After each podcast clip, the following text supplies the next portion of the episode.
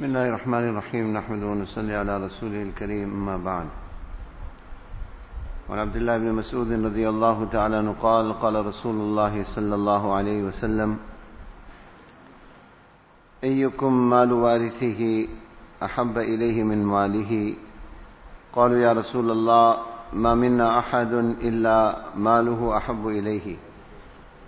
قال فإن ماله ما قدم ومال وارثه ما أخر. رواه البخاري Continue with the chapter which deals with magnanimity and generosity and spending in avenues by which one will earn the reward of Allah subhanahu wa ta'ala. The narrator of the hadith is Abdullah bin Masud radiallahu ta'ala anhu. This hadith is interesting from this aspect that we find that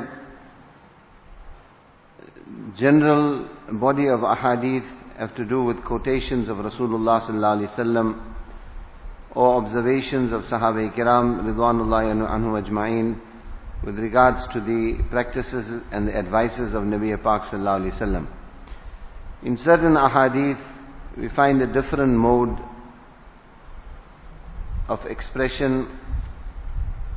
For instance, this particular hadith where Rasulullah sallallahu alaihi wasallam poses a question. Nabi sallallahu alaihi wasallam could have just informed Sahaba Ikram. What was the need to ask a question? This is one of the methodology that a teacher adopts when he wants his students to understand the importance of a particular subject matter, to appeal to their curiosity, to get them to exercise their minds. This is something that we find in many ahadith. Instead of just informing, Rasulullah would ask a question. Abdullah bin Masud radiallahu ta'ala says that Rasulullah once questioned and asked us, what was the question? أيكم مال وارثه أحب إليه من ماله Who amongst you prefers the wealth of his heirs over his own wealth? What is the wealth of your heirs when you die? Then immediately the ownership of whatever you have passes over to your heirs. So in other words, that is what you leave behind. So Rasulullah is asking Sahaba, who amongst you prefers that wealth which you are going to leave behind over the wealth which you actually own now or which is yours? This question may seem simple. The answer to it may be absolutely obvious and logical. However, when it comes to this quality of utilizing our wealth to earn our akhirat, this question in reality is a vitally important question. Because human beings we find as such that they tend to hoard their wealth. Like many times I've mentioned this in Urdu, it's, the saying is, हमें माल जमा करना आते हैं हमें माल खर्च करना नहीं आते हैं we know how to hoard our wealth we don't know how to spend our wealth in fact many of us think that we are the owners of our wealth in reality this wealth which we have is an amanat it is a trust which Allah subhanahu wa ta'ala has given us the actual owner is Allah we don't own this wealth. We think we are owning this wealth. There's one latifa that is mentioned. There's one person met, there's one scholar, and he said, he started enumerating his possessions like we find amongst the wealthy amongst us. Very often we'll notice the sickness is there. That not only do we feel we own our wealth, not only do we hoard it, but we have to boast about it. So he said, I own this, I own this, I own this, I own that. Look at this and look at that. So the scholar told him that, listen, when you come to my village, I want you to visit my property also. See what I own. So he said, how will I find what you own? Or how will I find your whereabouts when I get to your village? So he responded and he said, then ask the people where's Juto ki gar. So nevertheless, he came to the town of this person and he started asking around for the ownership of the scholar or the whereabouts. So you're asking everybody, where's Juto Kigar? Where's Juto Kigar? The people said, we never heard of this place. So nevertheless, he bumped into the scholar and he said that, you know what, you told me when I come to your town I must ask, I must come and see what you own. I'm asking everybody where's this Juto Kigar you told me to ask about. Nobody seems to know about it. So he said, alright, come with me. So he took him down the street, left, right, and he brought him to the graveyard, the Qabristan. So this man got very upset. And he said, what are you trying to make a fool out of me?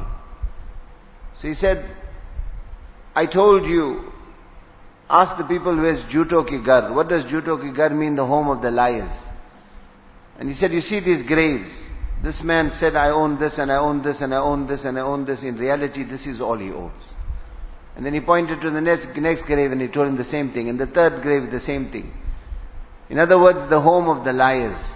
If we feel we own this wealth or these possessions that we have, then in reality, we are lying to ourselves because we are going to leave it behind. Allah says, مَا عِنْدَكُمْ يَنْفَدْ وَمَا عِنْدَ اللَّهِ بَاقٍ What in reality do you own? What in reality do you own? Rasulullah sallallahu alaihi wasallam said, "Laysa laka min dunyaka illa ma akalta fa afnayt, aw labista fa aw tasaddaqta fa. He said, "Of whatever you have in this world, in reality nothing is yours except that which you ate. What you ate, in other words, akal doesn't only mean eating. It's the aghlabul istimal. In other words, what you utilized. What you utilized was yours. What you wore became old was yours. And what you gave in sadaqah and charity and sent ahead into Allah subhanahu wa ta'ala's treasures, that was yours. You own that. Besides that, nothing else was yours. You're going to leave it behind.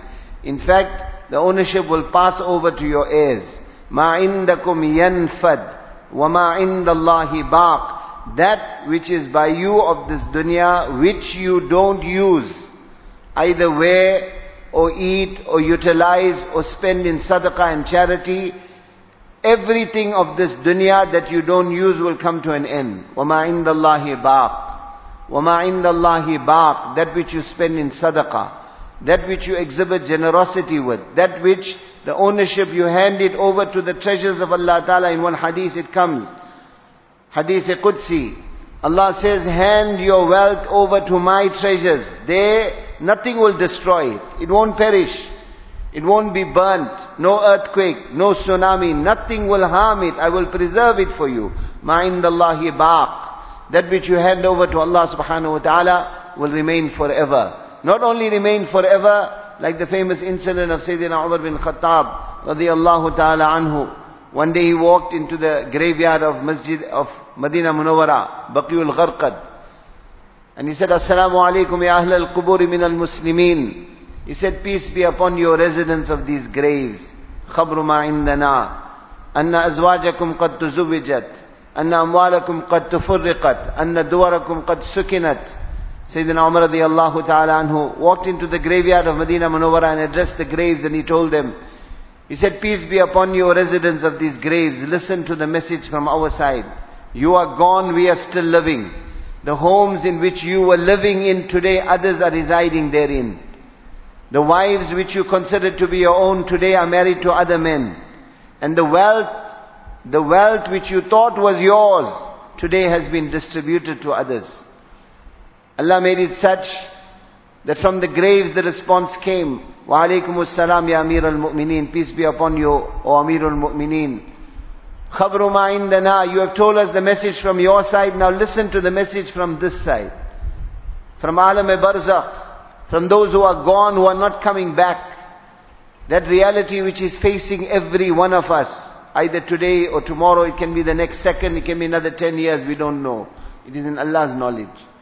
But what is the preparation? What is the preparation? Particularly with regards to our wealth. So the message comes from the graves. أَنَّمَا قَدَّمْنَا وَجَدْنَا وَأَنَّمَا أَنفَقْنَا رَبِحْنَا وَأَنَّمَا تَرَكْنَا خَسِرْنَا Umar, that which we sent ahead, Allah has kept it for us. That which we spent in the way of Allah has been multiplied. We have profited. Today we are seeing it. We are reaping the fruits of it. وَأَنَّمَا تَرَكْنَا خَسِرْنَا Umar, that which we hoarded, which we held on to, that which we held on to of the dunya khasirna, we have lost it forever. We were never really the owners. We thought we were the owners. But we were never really the owners, which comes back to this fundamental question which Rasulullah sallallahu asked Sahaba and which every one of us should be asking ourselves every day.